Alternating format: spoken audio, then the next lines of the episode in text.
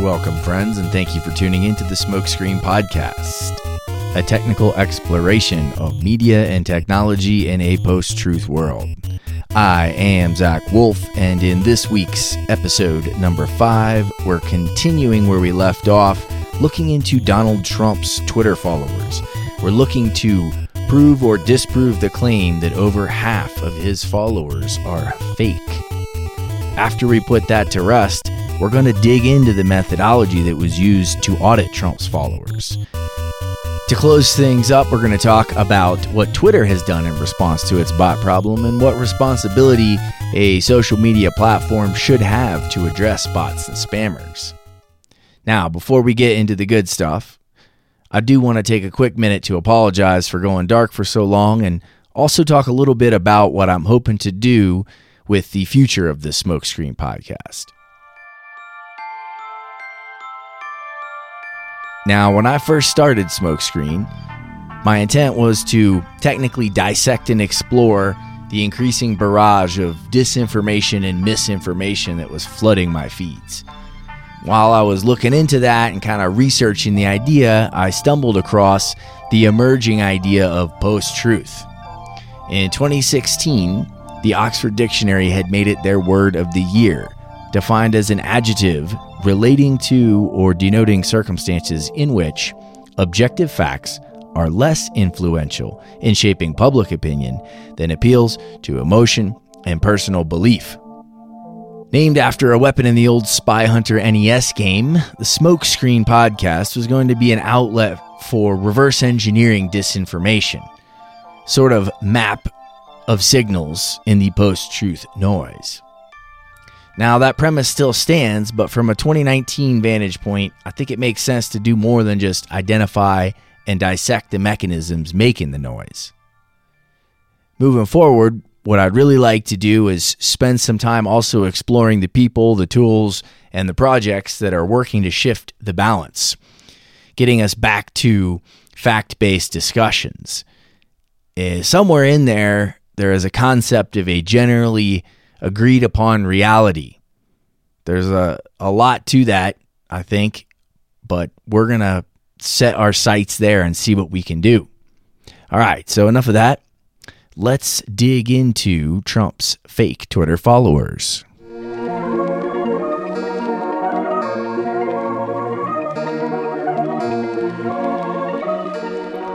It's no secret that follower count is an important metric to a lot of people. And while it wasn't entirely obvious 10 or 15 years ago that it was going to end up this way, it's not all that surprising. As a result of this do anything for clout mentality, a well developed and complex ecosystem around building your social following has emerged. We have full blown companies, sometimes legit, other times not, that have spun up and profited handsomely off providing users with social media followers.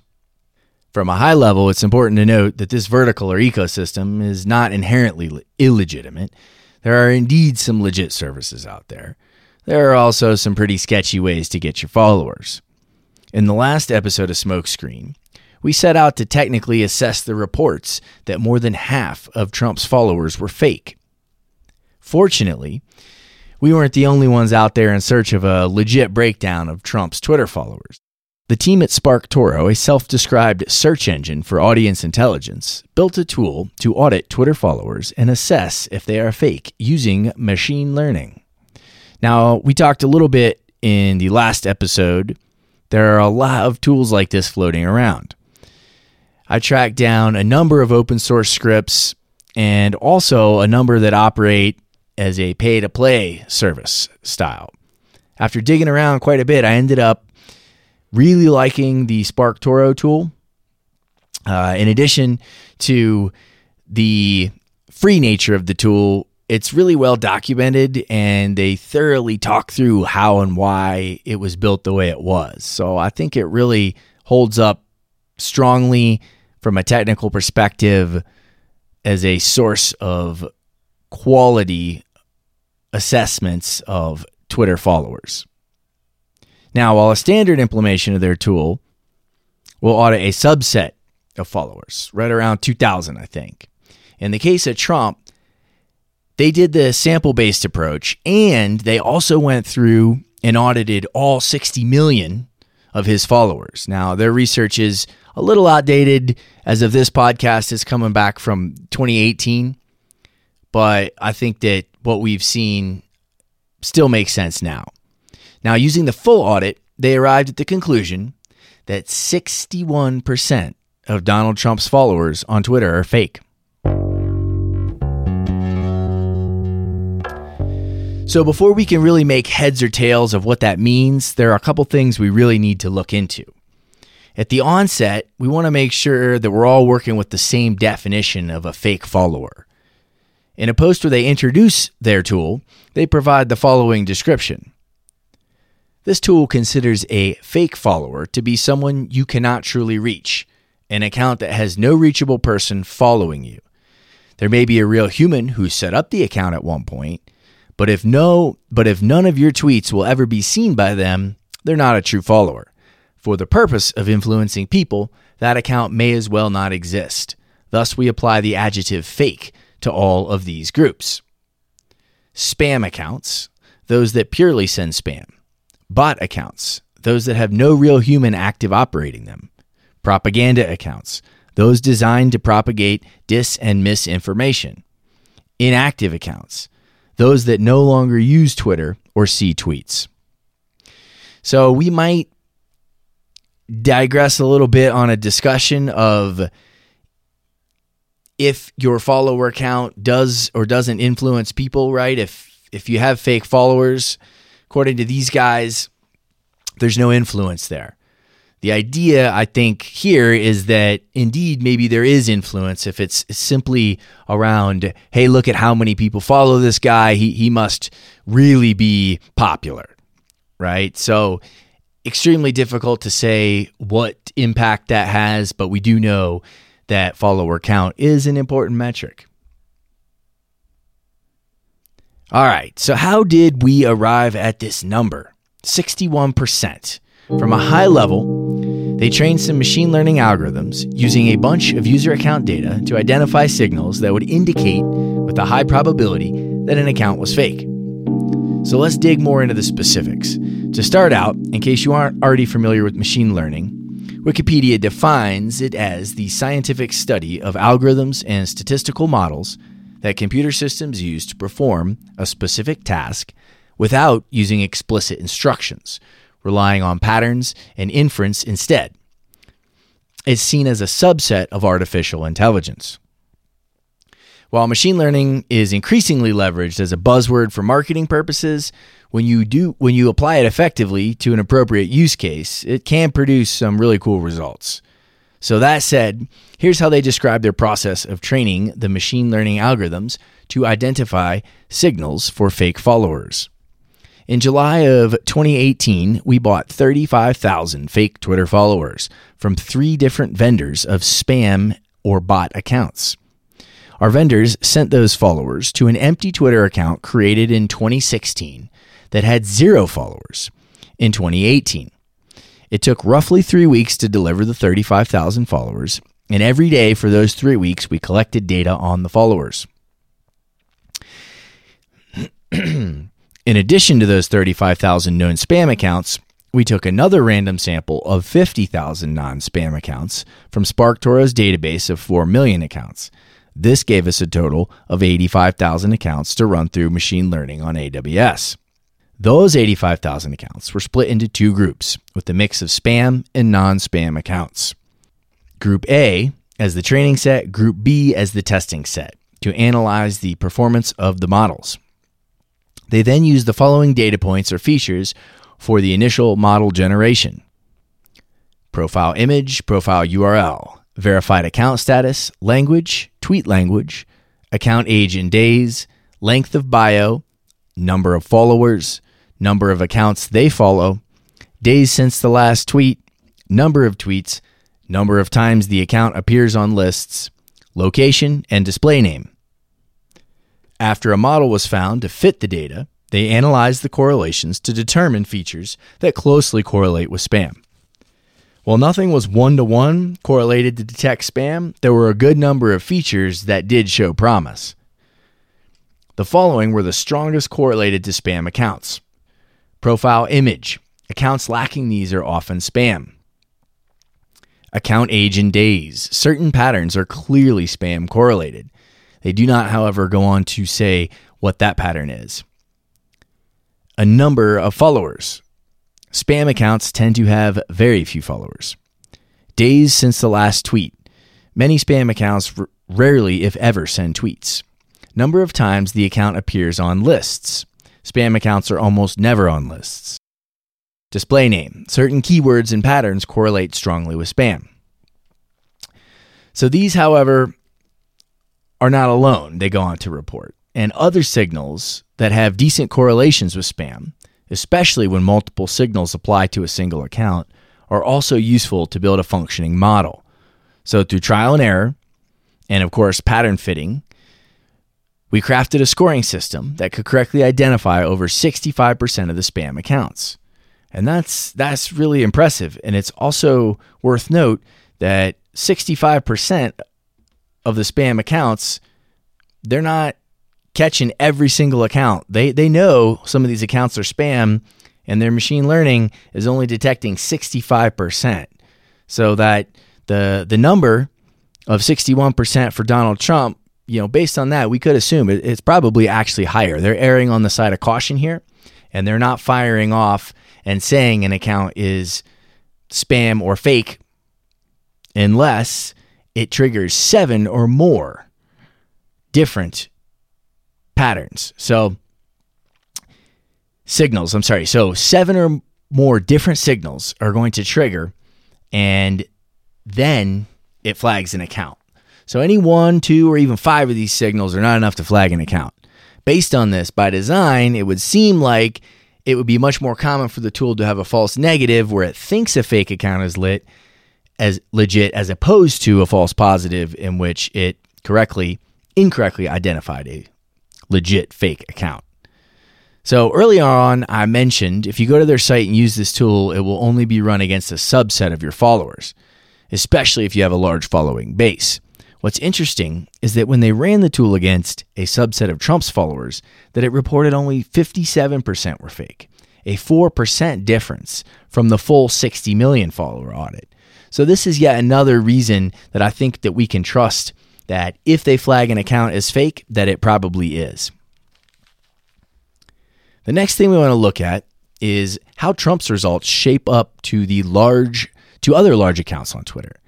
Now, it's not clear if they ran full audits against these uh, additional accounts or just a subset, but the results clearly show that Trump is well above the average of 41% when it comes to large U.S. political accounts.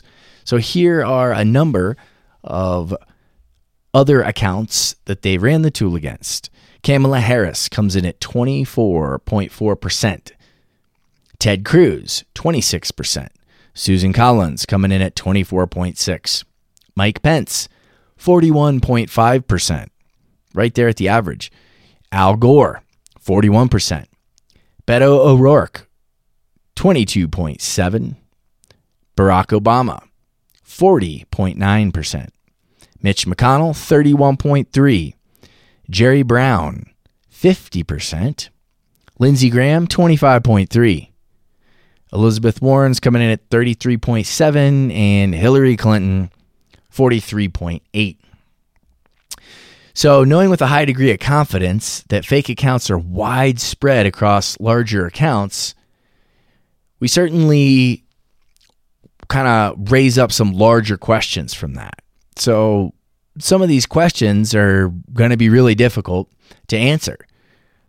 For example, who is behind these accounts and what impact does follower count really have?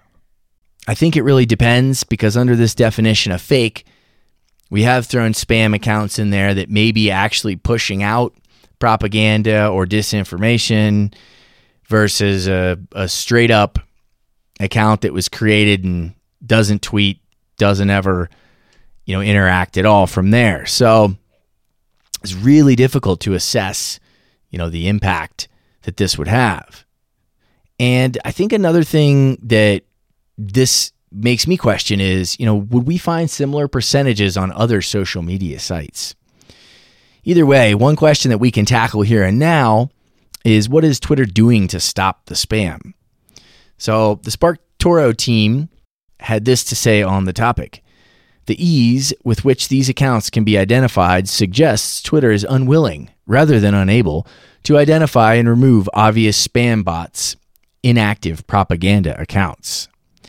And in 2011, I tracked down a paper from 2011, a paper I tracked down entitled Spammers Networks Within Online Social Networks, a case study on Twitter. The following is shared. Twitter usually fights spammers by suspending their accounts, but in general, online social networking sites do not detect and suspend suspicious user activity.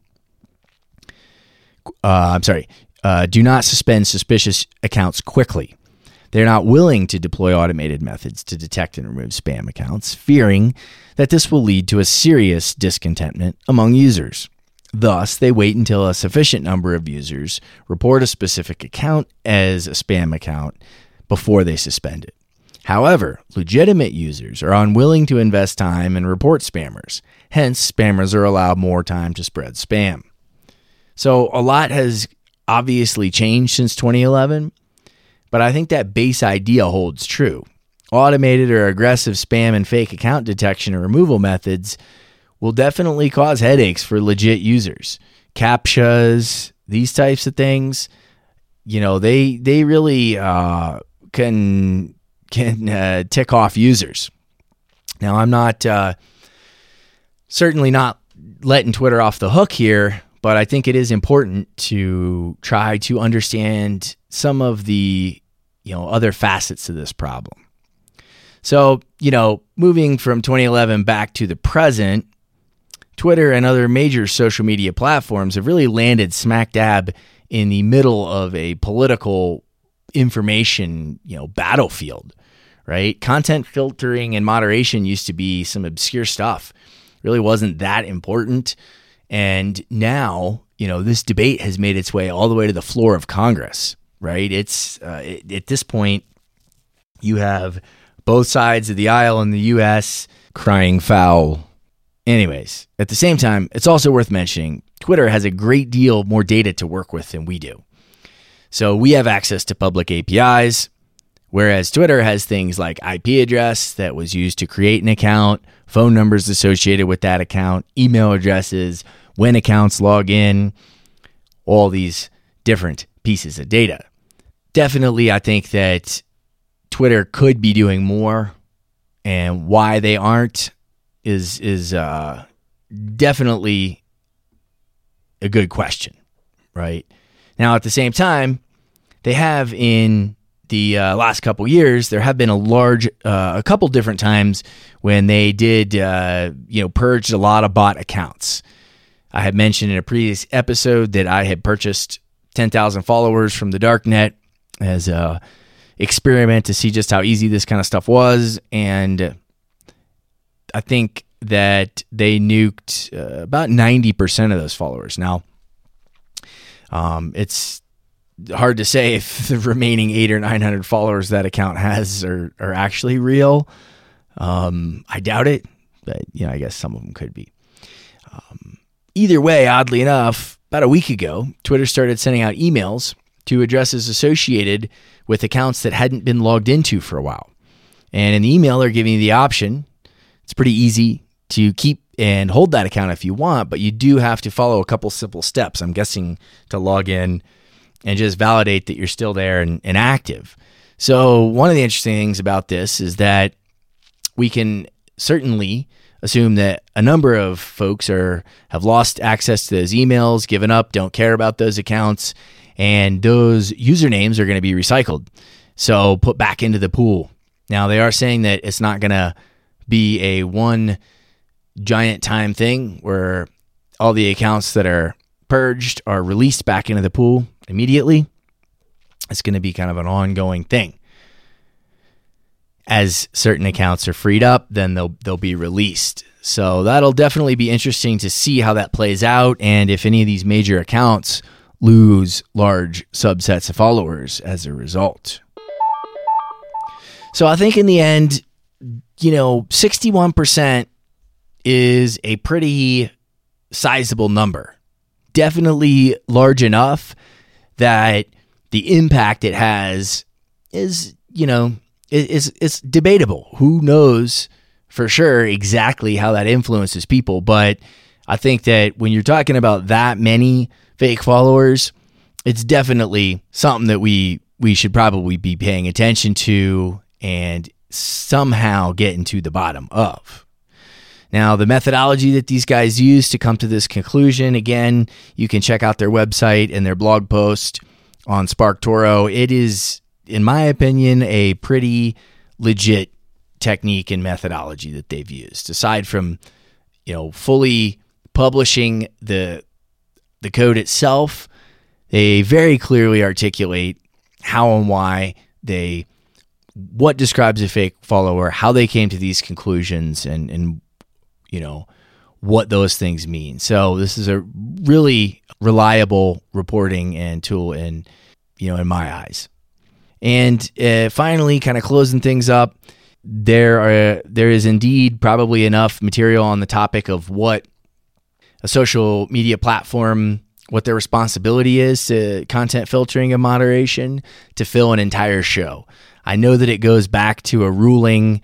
I think it was in the early 2000s. I, I want to look into this again. It's been a while since I've read about it, but there was a ruling that kind of set precedent around platforms. And, you know, as a platform, you know, you're not responsible for the, uh, for what your users say. And that kind of paved the way really for what we have now. And, you know, you've had Mark Zuckerberg sitting in front of Congress talking about how they don't want to be the arbiters of truth. And, you know, they just uh, want to be out there letting people post stuff.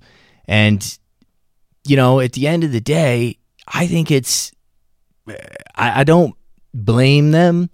It's really difficult, right, to assess fact, truthful statements, assess bias, and what should and shouldn't be allowed, right? Ultimately, this ends up in a First Amendment issue in the United States, and it's complicated. There isn't a simple, clear way to do this.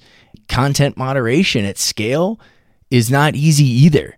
There's a uh, you know some some really some pretty scary horror stories out there around folks, especially image sites, right? People who have done content moderation for image sites, kind of stuff that they have to filter out and spend their days looking at is really disturbing. So, perhaps a great use case for machine learning, artificial intelligence in the future, trying to auto flag some of this stuff for us.